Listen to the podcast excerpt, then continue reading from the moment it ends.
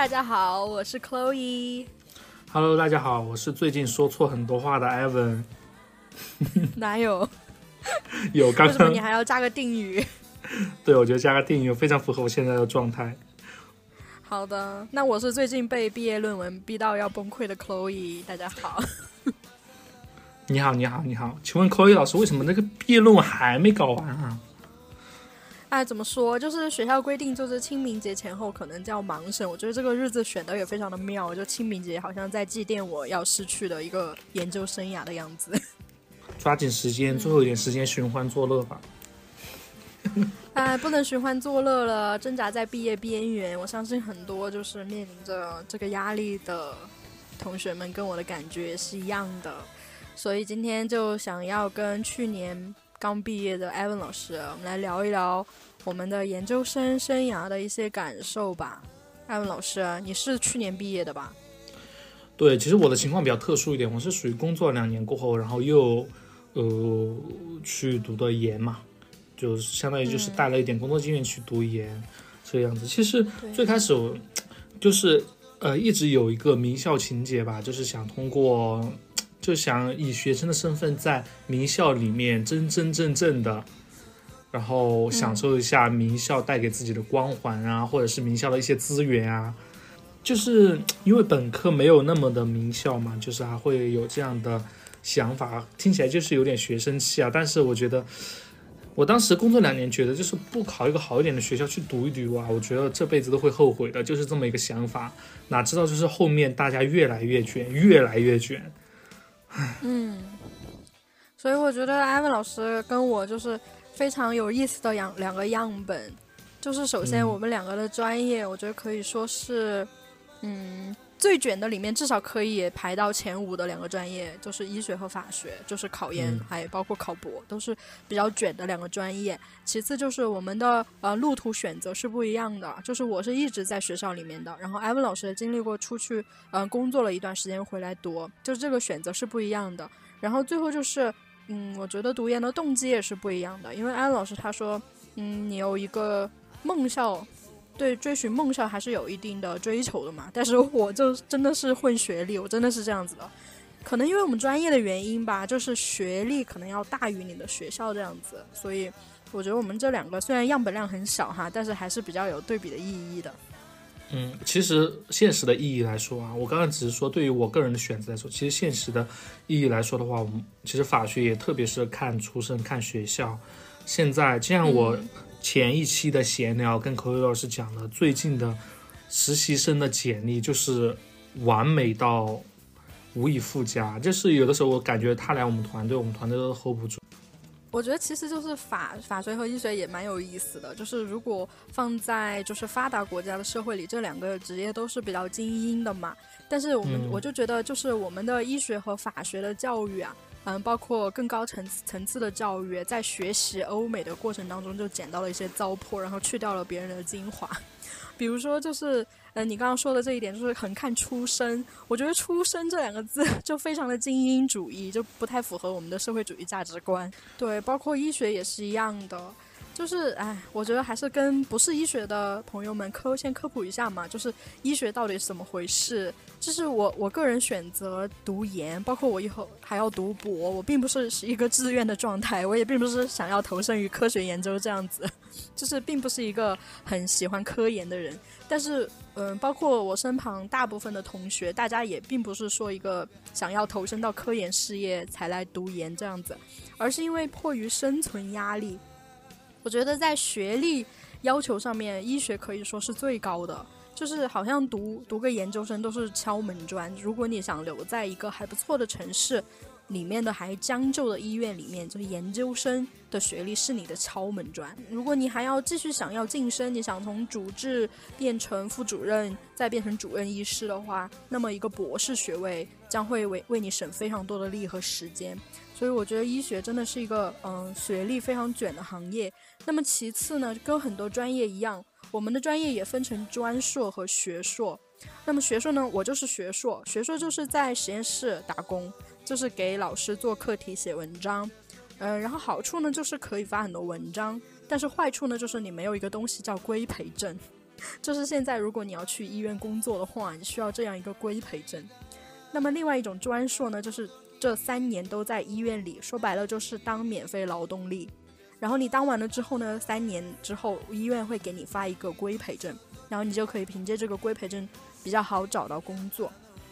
那么这个规培证呢，就是学硕和专硕之间无法逾越的一个鸿沟，也就是说你这三年到底给不给医院打白工？我觉得这也是一个非常压榨的行为，所以搞得现在的医学生非常的苦不堪言。但是非常矛盾的就是，当你拿了规培证、读了专硕、进了医院之后，你发现你要升到副主任医师，你需要发文章，但是你是专硕，你那三年都在医院里打工，所以你可能不太会发文章。我觉得这就是我们国家的一个医学培养比较畸形也比较矛盾的一个地方吧。我有一个问题啊，可能跟主题不是很相关。就第一个问题就是说，我想问一下克洛伊老师，就是你站在医学的医学生的角度啊，就是想问一下，为什么现在的医疗资源这么紧张啊？就是好像医学生其实还也还蛮多的啊，就是对，然后为什么就是医疗资源还是这么的紧张？有的时候去看病会排队排很久。嗯。好，我觉得你突然给我出了一个好难的问题，我要先整理一下哈。嗯，关于你说的医疗资源紧张的一个问题，我觉得首先就是确实我们国家人太多了，就是有十几亿人都需要一个医疗的保障。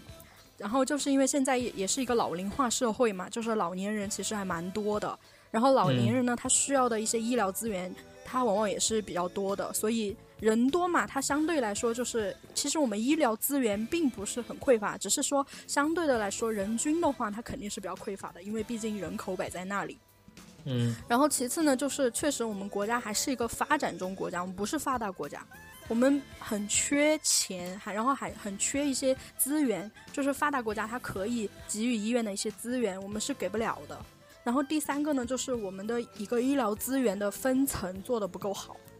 就是，嗯，其实三甲医院跟三乙医院都是三级医院嘛，然后其次就是二甲医院。像一般的小城市，比如说县城里面的县医院，一般都是二甲或者三乙。按理说就是，嗯，它按照这样的分级的话，它医院应该是有一个医疗资源，还有你不同的疾病，它应该是分有一个等级，就会分流的，包括一些社区医院。但是现在的情况就是，大家都一股脑的挤进三甲医院，然后三甲医院的病人就会特别多。病人多呢，就导致医院收益好，然后医院就可以拿着这些钱去做科研，招更好的医生，然后就进入一个恶性循环，然后大家都想往三甲医院挤。你刚刚说的那种情况，应该就只针对于三甲医院，就是比较好好的医院，简直是一号难求。但是，嗯，就是一般的医院就是门庭冷落，这这也不能怪大家嘛，就是因为医院和医院之间的医疗水平差距真的很大，所以就导致大家都一股脑的往三甲医院走。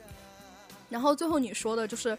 感觉医疗资源很紧张，去哪里都要排队。但是我我这里要纠正一下，就是虽然我作为一个，比如说我去看病，我也会觉得很烦，因为嗯，你是首先叫号你要排很久，然后你要去拍片子要拍排很久，拍完片子回来开药又要等很久。作为一个看病的人会觉得很烦。但是其实我想说的是，对于我们国家这种状况，这种嗯这种发展的阶段来说，其实我们的医疗资源不算是。很匮乏的，因为是一个普通人，你可你可你都可以去像什么华西和协和，你想办法你都能搞到一个号的。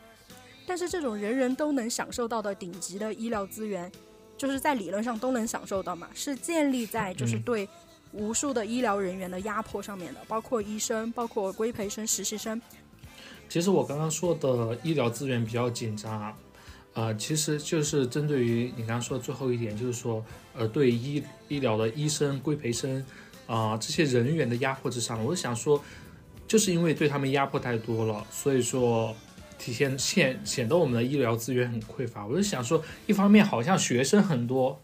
呃，学医生的很多，然后硕士啊、规培生也很多；另一方面，为什么就是实践当中往往这些部门人手不足呢？而且，呃。另一个就是让我感觉到医疗资源很缺乏的一个现象，就是我有的时候看一些报道啊，或者是看一些，呃，偶尔看一些新闻纪录片之类的，他会提到，就算在大医院的急诊部，往往也是，就是比如说一些车祸啊，或者是一些非常紧急的情况啊，往往这种情况人员可能都是还需要排队，就是在我一个非医学专业的人来说，这种情况就已经很紧急，你可能需要立刻马上治疗呃治疗，但是好像人手很少，好像医院也不能给急诊部门配到足够多的人，确保非常紧迫的人能够在比如说十分钟以内得到医治啊，感觉他们也需要排队，这个就让我感觉到有点不解。这样子，为什么他们不能就是扩大一些呃，比如说招聘的规模？这个样子，就为什么一定要就是非常压榨这些工作人员呢？首先就是你说的医学生很多，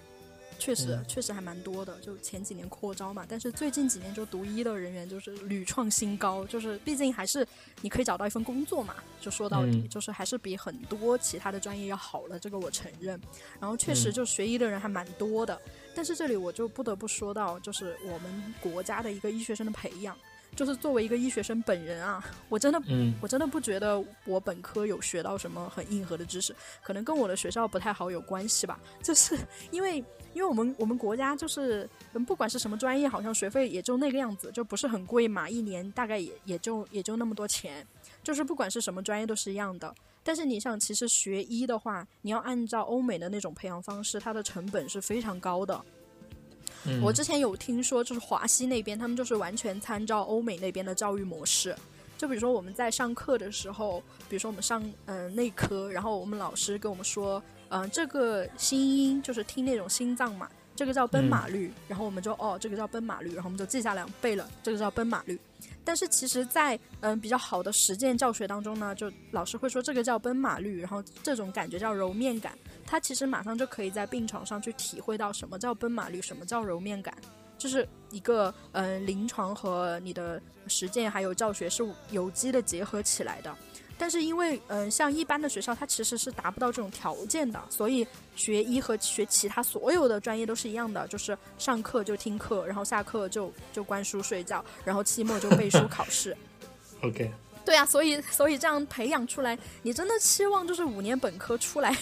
就可以去行医吗？所以像欧美那边，他是先读本科，然后再进医学院嘛，我觉得这样会比较科学一点。然后就是本科出来之后，研究生呢，嗯，可能专硕还好一点吧，就是进医院之后耳濡目染三年，他其实是可以上手的。但是问题就是人很多啊，就是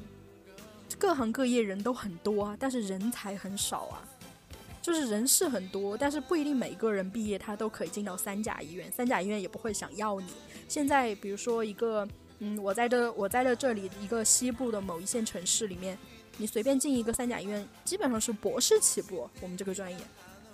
嗯，所以它要求也是比较高的。但是你看，有那么多的医学生，有几个可以读到博士呢？其实也是比较少的一部分。然后还有一个就是，嗯，一个体制的问题吧。你说为什么医院就不能再多要多要点人手呢？嗯，降低一下它的招聘标准呢？因为公立医院是事业单位，就事业单位改革之后，它是自负盈亏的。也就是说，他如果要给出一个编制的话，这个这一份工资是医院要承担的，他不愿意给这么多编制，所以但是又有这么多的工作量，但是在编人员又不够，所以他需要大量的编外人员和那种临时工来顶替。所以在医院里面，你可以看到一个怪象，就是比如一个科室里面有。我举个例子啊，比如说有十个人，可能只有三个在编的医生，然后其他的七个人都是实习生、规培生和比如说过来进修的，然后都是他们在干活。之前疫情期间，不是所有的大学生都被遣返或者被锁在学校了吗？然后像医学生，特别是专硕生，他们就不让这些医学生回学校，因为因为有一个怪象，就是当实习生、规培生这些学生回到学校之后，你会发现医院就无法运转了。你觉得这是一个很奇怪的现象？嗯，哇，这我是第一次才知道哎，我以前不太清楚。对，他其实是需要这么多人来干活的，但是医院他给不出这么多岗位，所以就会导致就是一方面好像嗯学医的人又找不到工作，另外一方面看病的人又找不到医生。我觉得这是很很很多结构性的问题吧，这背后，我我是觉得蛮无奈的啦，因为嗯。我我为什么要读学硕呢？就是因为之前实习的时候，嗯，我发现就是，嗯，我看到了以后如果我当医生，我的一个职业的环境是怎么样的。我发现跟我想象中的就完全不一样。所以我后面选择了走学术这一条路。虽然说走的也蛮痛苦的啦，但是还我感觉还是会比临床好一点。直到我后面我看一个 vlog 嘛，就是一个韩国的一个学习博主，嗯，他好像是什么延世大学的医学生。我看他的一天，哇，我当时才意识到，原来别的国家的医学生是这种状态啊！就是他，比如说他们今天有一个什么病案讨论啦，然后他就去讨论。然后今天要手术观摩啦，他就去观摩，观摩之后他就可以走了，然后他就可以整理笔记。就是说，他们真的是学生，他们不是其他的身份，他真的是学东西的。他们不是奴隶。对，在我们国家的医学生培养体系当中，很多学生都会把研究生导师叫老板。然后，其实这背后体现出了这个还蛮残酷、蛮血腥的一个剥削的机制。因为大家都会觉得研究生不不也是学生吗？就跟本科差不多啊，就就还是学生啊。我觉得完全不同。就是本科生的时候，我感觉自己是学生嘛，就除了实习的时候哈，实习的时候也是奴隶。但是大部分时候觉得自己还是个学生。就除了上课，你跟那些老师也没有其他的交集。然后这些学院里面的教授对于你来说，也只是一个授课的老师，一个蛮慈祥的老头或者一个蛮慈祥的老太太而已。但是，当你变成研究生之后，你的身份就从学生转变到了社畜，然后这些老师就变成了老板。以围绕着你的导师为中心呢，还存在着一个师门，里面有各种的师兄师姐、师弟师妹，然后形成了一个小小的职场，那种上下级的关系非常的明显。所以，我之前就有问过我自己，当然不针对我的导师啊，我的导师还算比较良心了。我只是说针对这种现象，就是说。高校的导师他跟资本家有什么区别吗？我觉得唯一的区别就是导师不用给工资，而且不会被劳动法制裁，就是周六周天，我晚上十点十一点随时想给你发消息给你派活都可以。但是如果资本家这样的话，就还是会被声讨。但是导师这样做的话，大家都觉得好像蛮没问题啊。嗯，现在的事实就是资本家这么做也不一定会被声讨，也不一定会被制裁。但是就退一万步讲，就是资本家惹你不爽了，你就可以辞职走人。但是导师惹你不爽，你也不敢就说我就走了啊，因为你的毕业证啊这些全部都握在他的手上，一种包身工的概念。对啊，就是像这种权权力悬殊非常大的情况，啊就包括但不限于像这种师生啊，就研究生的这种师生啊，或者是一些职场的关系这种，就是会诞生出非常的不平等。非常多的不平等，好像除了你之外，就是除了很少一部分人，他会有那么非常强烈的反抗的需求，其他大部分人他们都是在自觉的维护这样一套权力体系，并且乐在其中的。其实很难被改变。会吗？会有人乐在其中吗？也不能说乐在其中吧，就是适应了。对，非常适应这种权力的状态，或者说他自己本身也是这种体系的一个受益者，所以他在不自觉的维护这一套。体系的运转，哎呀，说点开心的嘛！就读研期间有没有收获呢？艾文老师先说，有收获呀，收获到一个文凭。OK，对，除除此之外，我觉得最大的收获就是认识人嘛，就是认识到我的导师，还有一些同学这样子。因为我导师怎么讲，更多的是一种精神上的指导。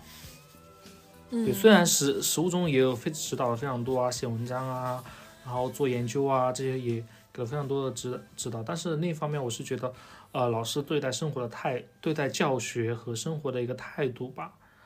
然后包括他的一个为人处事，我觉得就是非常的像一个优秀的导师，就是比较符合我内心对于一个老师的期望和期待。嗯。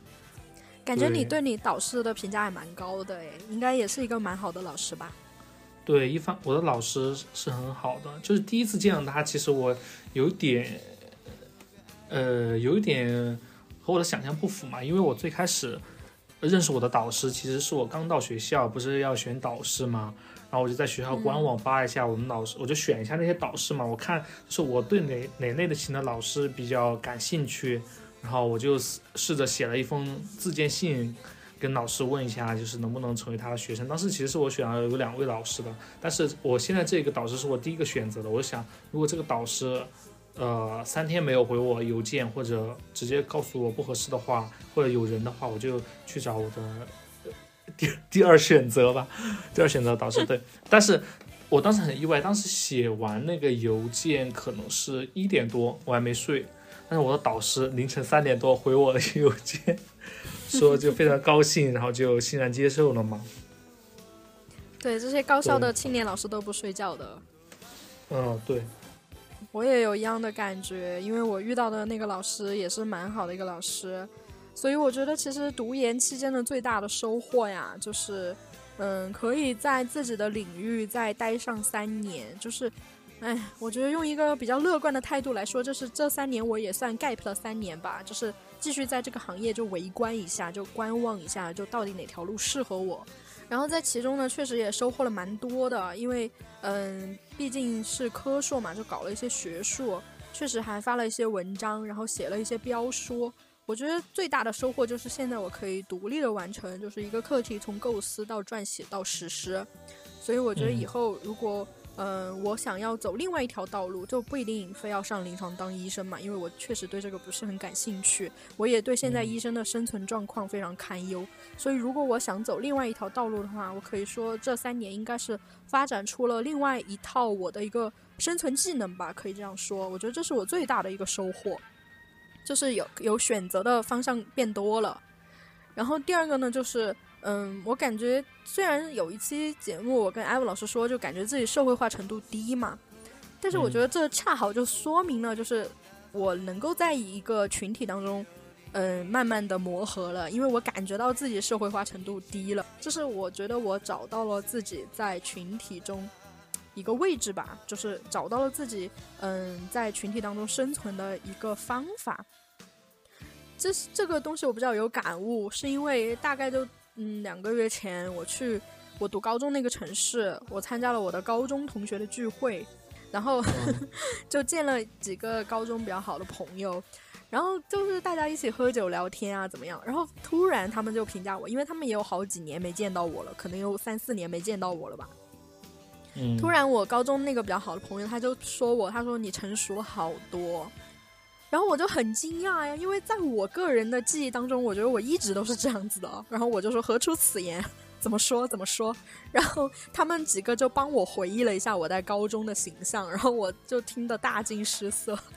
我就说怎么会？因为在我的记忆当中，这高中也就是几年前的事情。你高中什么形象啊？我想问一下。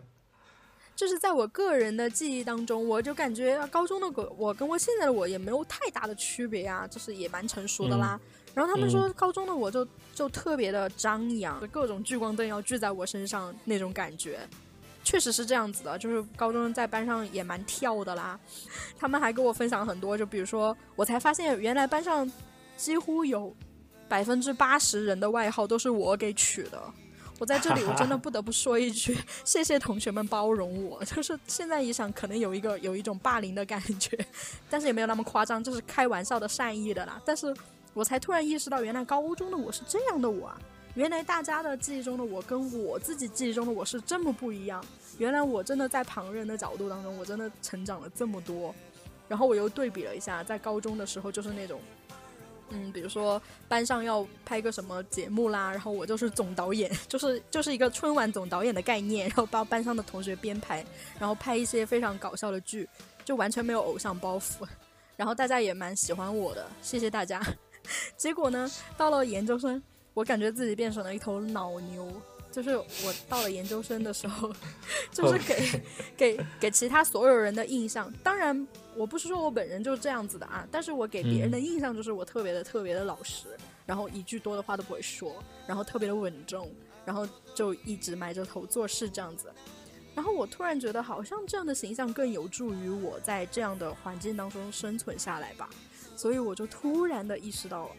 哦，原来这几年我。变了这么多啊！但是在我自己的印象当中，我却没有发现，变得越来越社会化了。对，可以变得越来越老牛了，从一个跳蹦蹦跳跳的猴子变成了一头耕地的牛，这样子。在动物园兜兜转转，没有出去。那艾文老师，你觉得你有没有成熟一点呢？读完了研之后？老实讲，我觉得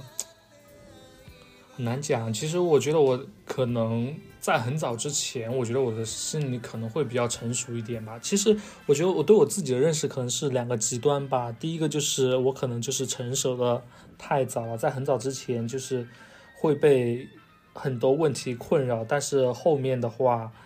就这些问题就不会再困扰我。另一方面，我觉得我可能就是太不成熟了，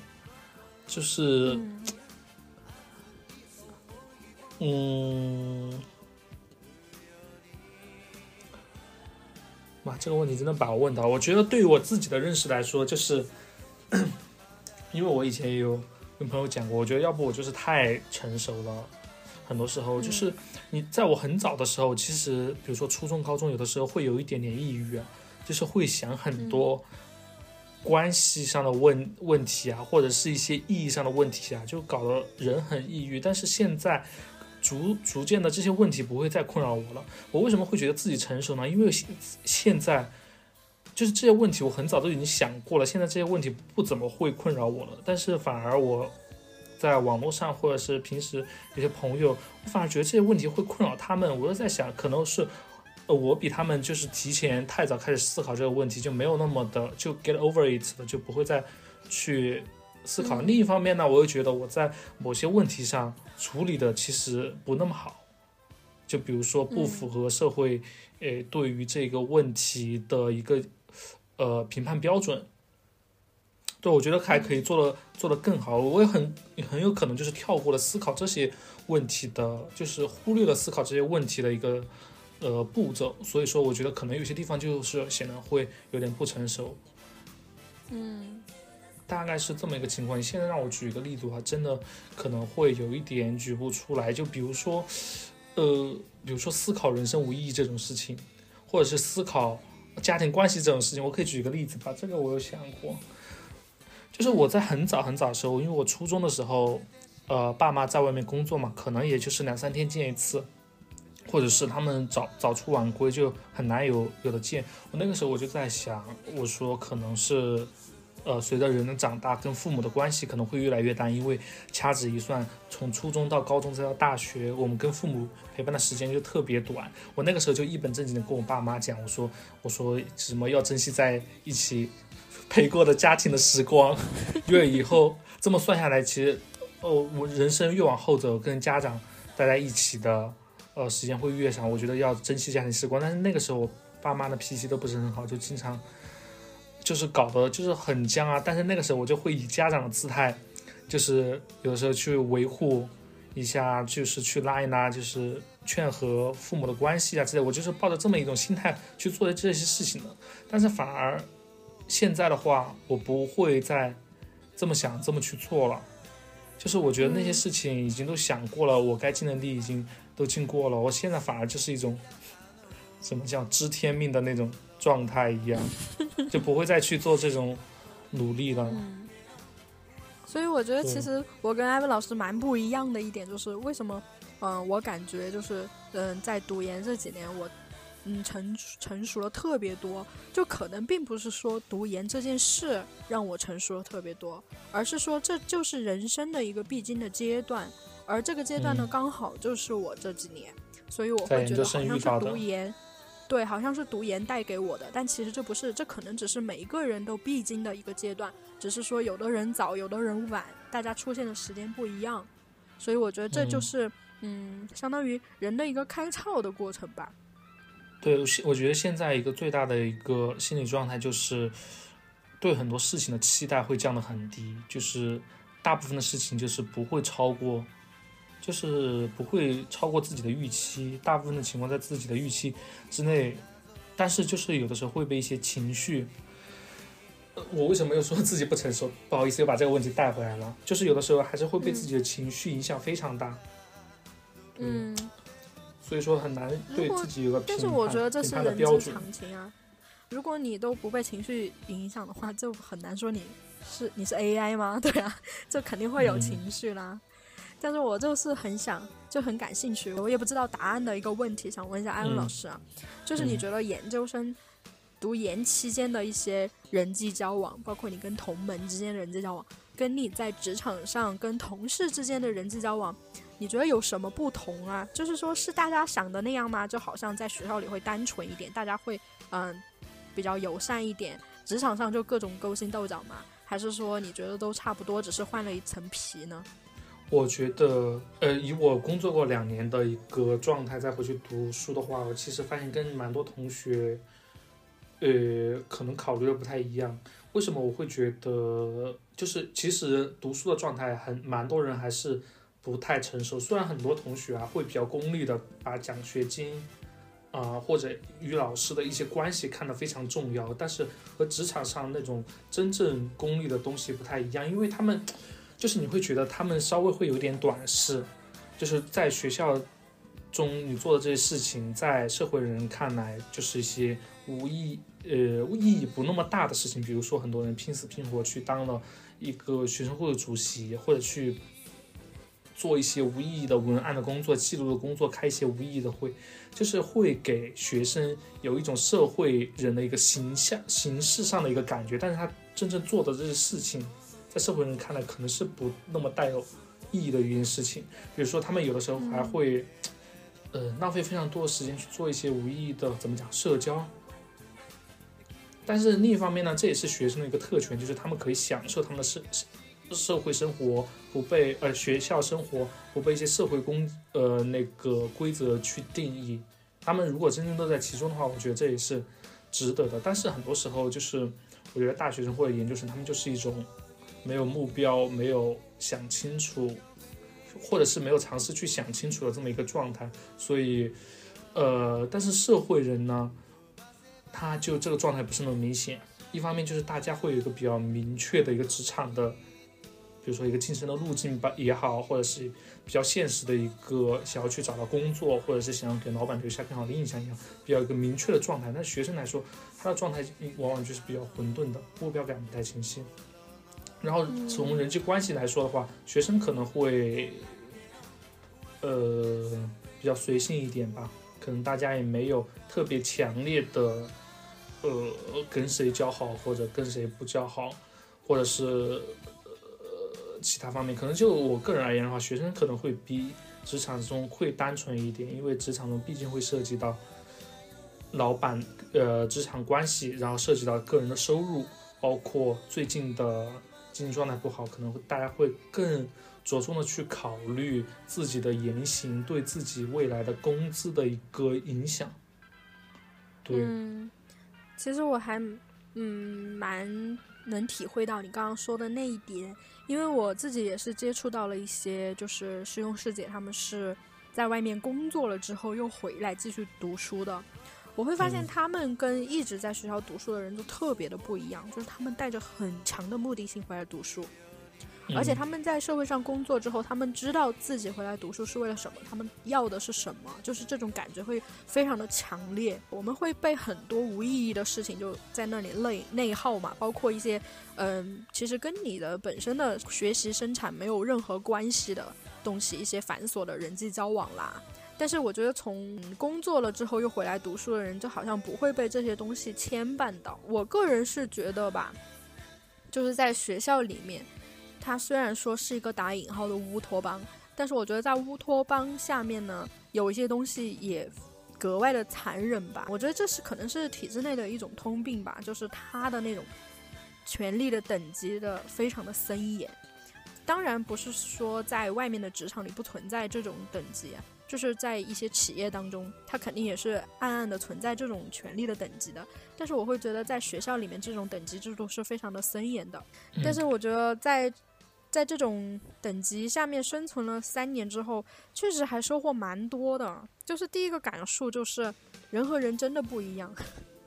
就是有有真的有很好的人，当然了，也也真的还有蛮蛮坏的人啦。就像你刚刚说的。在学校里，无非就是为了一些有的没的的事情，然后发生一些事情嘛。嗯。但是也会有，就是可能在哪里都有这种人嘛，就是跟你也没有什么利益冲突，但是就是要让你不愉快。就是我其实本人也遇到了几几个这样的人，但是我就发现我锻炼出来一个能力，就是我感觉我识人还蛮准的。就是我有一个原则，就是比如说我我感觉我跟这个人气场不合。那后面多半我跟他是不合的，就是不是一路人，倒也不是说谁对谁错，就是大家的观念这些不一样，不是一路人，不不适合合作。然后也可以感感觉到一些值得信赖和不值得信赖的人，因为当你作为一个呃下位者进入一个群体的时候，就是你是这个群体里面地位最低的嘛，你其实这个时候是你最容易看清楚这个群体里面哪些人是好人，哪些人是所谓的坏人的时候，因为你就可以看出来，就是不同的人他对你的态度是不一样的。嗯，所以在那个时候呢，我我基本上就运用了这一套理论，就基本上可以把。嗯，我们这个小小群体里面的人，就差不多就能理解是什么样子的了。当然了，也也遇到过一些小人啦，但是我觉得也无伤大雅，因为我觉得在人生当中，你多多少少会遇到一些逼人，所以我觉得其实早遇到也比晚遇到要好一点，就至少你就以后遇到这种人，还是会有一点防备。所以在跟逼人斗智斗勇的过程当中呢，我我觉得我也成长了吧。我觉得我就从以前那种，这虽然说是高中蛮张扬的啦，然后又又又蛮有个性的啦，感觉，但其实我觉得那只是青春期小孩的一些，嗯，虚张声势吧。就其实本质就是想获得同学和老师的注意而已。其实自己内心是非常的害怕的，所以我也感觉到这一点。一开始，嗯，在一个被放置到一个群体当中的时候，我觉得自己非常的害怕。就是别人说什么我都不敢拒绝，因为我我自己都还不知道我在一个就像突然被丢到了一个黑箱子里一样，我不知道自己在什么地方，我也不知道周围的人是谁，我什么都不知道，所以我什么都不敢拒绝。但是在这个群体当中相处了一段时间之后呢，我就发现我好像找到了自我，就是我感觉我真的明显的感觉到我的自我意识觉醒了。它有一个标志呢，就是。我自我意识觉醒了，我感觉到我的存在了，然后我就开始树立起了我的个人边界。因为这个很有意思啊，我就意识到了一些人，就是所谓的逼人嘛，他就是嗯，他会有意的来侵犯你的个人边界。他并不是说他想要获得什么，他只是说想要试探你的个人边界在哪里。那么面对这种人，一旦他触犯到你个人边界，你感觉到了不愉快，然后你也没有说什么，他只会。没有下限的继续来侵犯你的个人边界，所以我当时就觉得个人边界被欺负、被侵犯了之后，这是一件很严重的事情。然后有的有的人他可能会觉得，嗯，可能他是无意的啦，或者说可能他不是这个意思啦。但是我这里必须要说一句，如果你感觉到不愉快，那肯定是那个人故意的，就不存在另外一种可能性，就是他故意的。对。所以这个时候呢，就就要树立起自己的边界。并且在别人侵犯你边界的时候，要明确的指出来，就是你不愉快，就并不是说你真的要就真情实感的生气，而是说你要让别人知道你生气了，就是要有意识的进行一个提醒。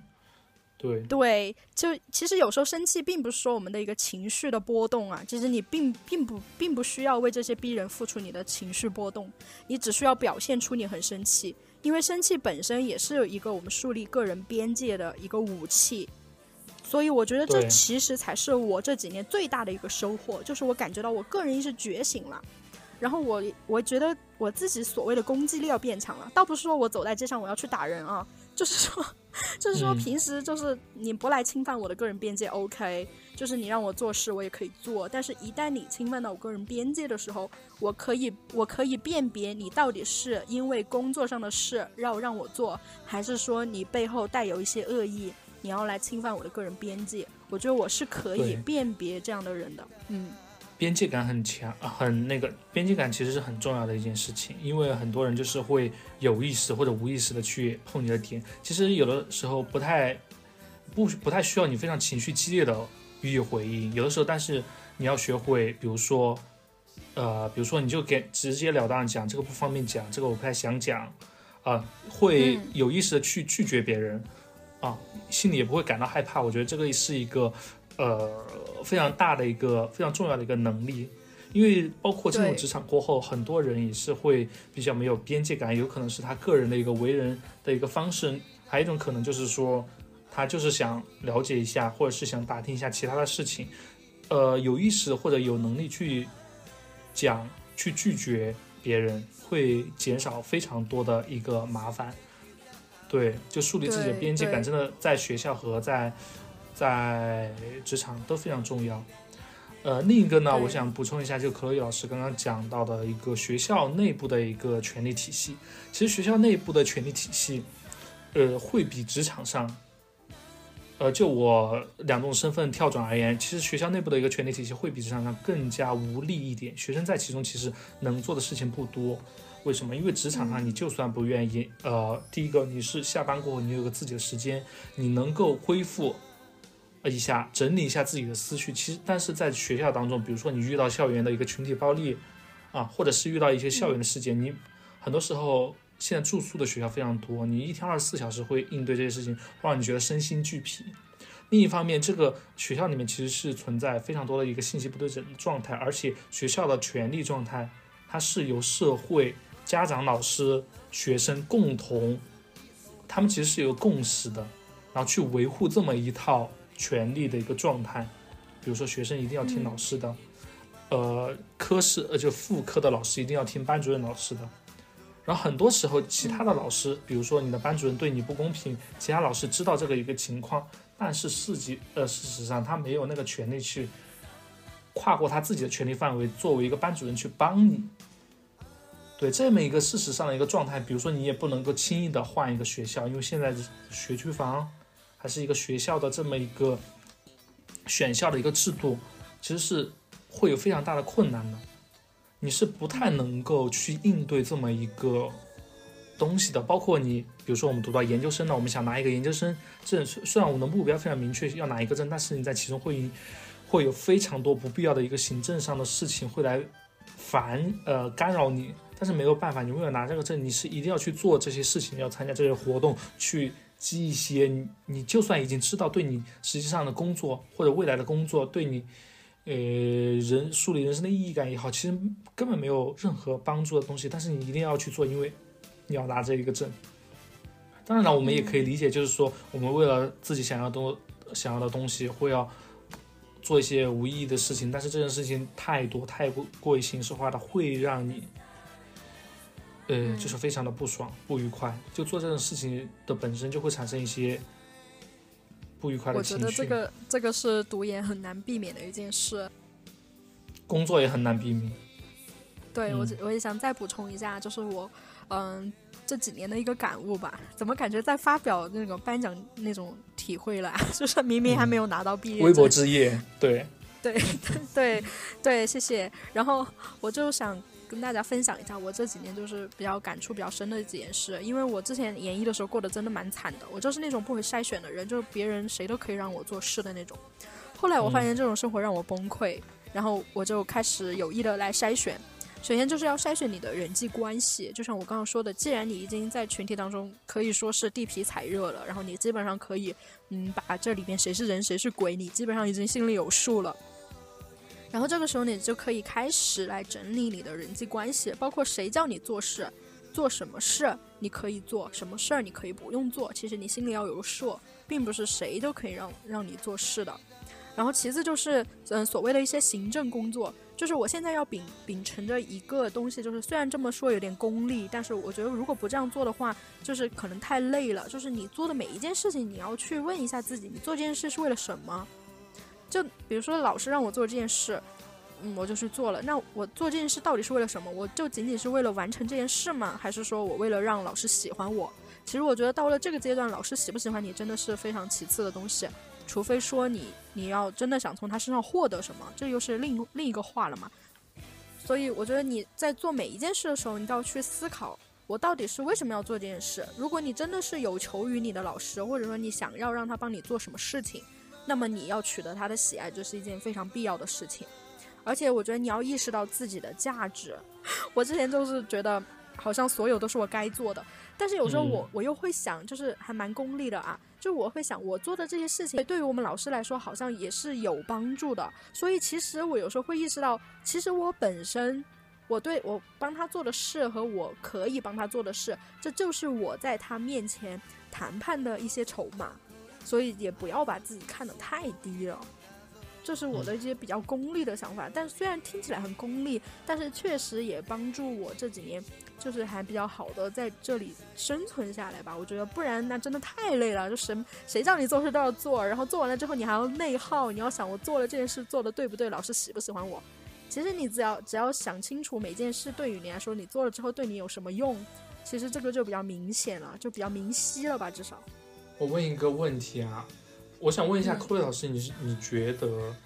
就是现在就是有的时候可能会带入一些功利的思维去思考问题，去处理呃人际关系，造成这么一个状态，是因为我们特殊的专业，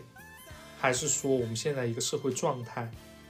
或者还是说，就是如可能我们换一个工作环境，学换一个专业，就可能完全不一样。嗯，首先我觉得安文老师这个问题啊，因为我刚刚说的这一切都是建立在就是我的呃师门或者说职场的一个环境下的，这种环境你跟他们这些人之间的连接本来就是很功利的，你是为了。这份工资，或者说你是为了获得某个学位，你才不得不跟他们成为同事或者上下级的。这不是你本人能够选择的一种关系，并不是说你的父母、你的朋友这种关系，这种亲缘关系，它本来就是建立在一个非常功利的目的性上面的，就是你跟这些人。按照常理来说，如果你不跟他私交特别好的话，你们也不会发展出一些比较好的，就是基于人与人之间交往的一些情感。大家都是利益交换，说白了，所以我觉得这这这种所谓的功利性，在这种环境下，你也是不得不使用的。哦，我我刚刚提出那个问题啊，就是我有回想到，就比如说，呃，我相信口语老师也会有啊，就是有一些朋友，就是他们做着自己。呃就比较喜欢的事情嘛，其实，呃，我们也大概都知道，比比如说一些创造性的事情，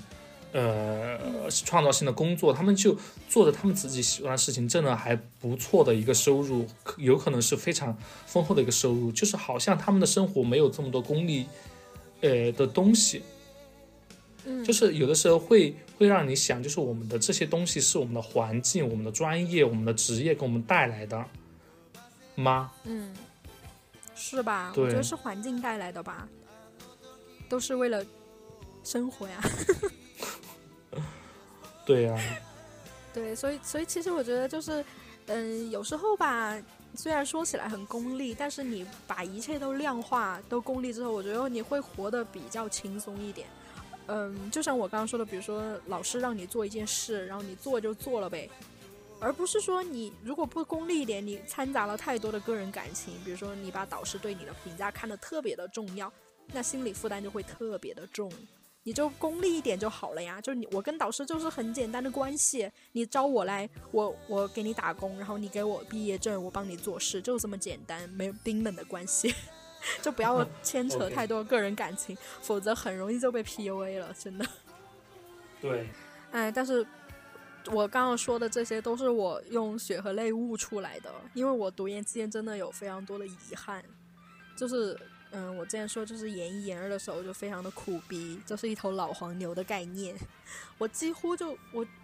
可以说是放弃了生活本身，就这是我研二的某一天，我突然就醒悟过来，我感觉我过去了两年都没有什么生活。是因为我打开我一个经常玩的游戏，我发现上一次登录是二零二零年，二零二零年三月，然后我就发现这是二零二零年三月，然后我上一次跟朋友聚会，哦，也是在那个时候，也就是说差不多过来打工之后就再也没有出去玩或者跟朋友社交了。嗯，不仅是没有时间啦，其实有时候也有时间，只是因为我们之前说的就是你对生活没有掌控感了，你觉得好像出去就不太好啊，然后你就自我阉割，就没有太没有太想出去。这也是因为我之前有心态爆炸的几次，就是嗯坐很久的车去一个很想玩的地方，然后一下车，然后嗯微信就过来，让马上就要交一个什么什么东西，然后又赶紧赶车回家弄，以以至于去哪里都不都不敢不带电脑，知道吗？这这种就很打扰你的心情。有时候你想我去玩我还提个电脑，我干嘛去玩？我就在家里等着就好啦。然后更崩溃的时候，有时候你等一天还没有叫你做事，就是这种不确定性。就让我自我阉割了。就既然随时都有可能让我做事，然后耽误我玩的行程，我就不出去玩好啦。结果后来我有一个同门嘛，他跟我关系还蛮好的，他就跟我分享一句话，他他也蛮苦逼的啊，我们就是两两头老黄牛互相舔舐对方的泪水，然后他就跟我说，他说哇，我看到一句话，好心酸哦。他说人不能为了工作而工作，不能为了劳动而劳动，要看看风铃草，要看看虎尾草，那才是你劳动的目的。我当时看到这句话，我觉得很破防，就是我好像很久都没有抬起头看一看生活中的风铃草和虎尾草了。就像我之前每年的春天就这个时候，我都很想去看桃花，但是每一年我都没有看到桃花。然后我今年我就说我一定要去看到桃花，结果没想到花开的最好的那几年，也就是国家自然科学基金标书要交的那几天，然后就被关在办公室写标书，也没有看到桃花。结果之前我就鼓起勇气嘛，就元旦节前后啦，嗯，我就一个说走就走的旅行，我就去云南玩了一趟，我真的玩的很开心，我真的很开心。虽然那几天也是，嗯，在高铁上也在工作啦，然后在机场候机的时候也拿着电脑啦，然后晚上两点钟才回来就落地嘛，然后上午八点钟又去面试啦，就各种极限操作，但是我真的还蛮玩的蛮开心的。所以我觉得，嗯，在以后的学习当中，我一定不要就是说为了读研，为了那种还没有发生的工作，我要放弃我本应该享受的人生。我觉得及时行乐吧。哎，我想问一下，就是你们的工作不会要求你们就是出现场吗？你说的是哪种工作啊？呃，就比如说，呃，我不太清楚啊，就是你日常的一些研究啊，会不会要求你们一直待在实验室里，还是说你们待在实验室的时间是可以预期、可以被规划的？待在实验室的时间是可以预期的，但是像那种突然临时的会议，会议有线上或者线下，或者说要去，嗯，老师那里去干个什么啊，或者要提交一个什么，要找谁签字、找谁盖章，这种是不可预期的了，而且你也不可能完全在线上完成。所以就这种不定性就特别多，就特别的烦。对，其实我现在一个工作状态就是这样的。但是，呃，要那么自由的话，又相对自由的一点的话，可能还是要对团队啊，包括对自己的上级啊、老师啊，要有一个较为了解的一个状态才能去做。是的，基本上摸得比较清楚。还有就是我刚刚说的，就是你那个边界已经建立起来，什么时候什么事真的是很急要做，还是什么事可以稍微不那么着急的要做，其实大家心里有，我觉得有个数就好了。因为像这种不可预知的事情是你不能掌控的，但是你自己的生活是你可以掌控的。我觉得就把自己可以掌控的东西牢牢的掌控在手里就好了。对。嗯，就 back to 我们的那个老友记的那一期，就是为什么我也觉得口语老师就是真正的掌握了自己的生活，就是很像莫妮卡的一点。对我现在是牢牢的把生活掌控在我的牛蹄当中，然后继续耕地。希望能够早日向口语老师看齐吧。跟我看齐干嘛？你也想耕地吗？当猴子挺好的呀，猴子的命也是命啊。我们现在就是跟耕地没有什么区别。那么，我觉得希望本期可以给被毕业论文或者工作压力搞到头大的大家一些小小的慰藉和安慰吧。那么，希望大家可以喜欢这期节目，也希望跟我一样的应届生可以顺利毕业，也希望跟艾文老师一样的工作人士工作顺利，然后工作压力可以小一点，生活开心。完美，希望大家能够从这期播客学到一些什么。OK，OK，我是 Chloe，我是 Evan，拜拜，拜拜。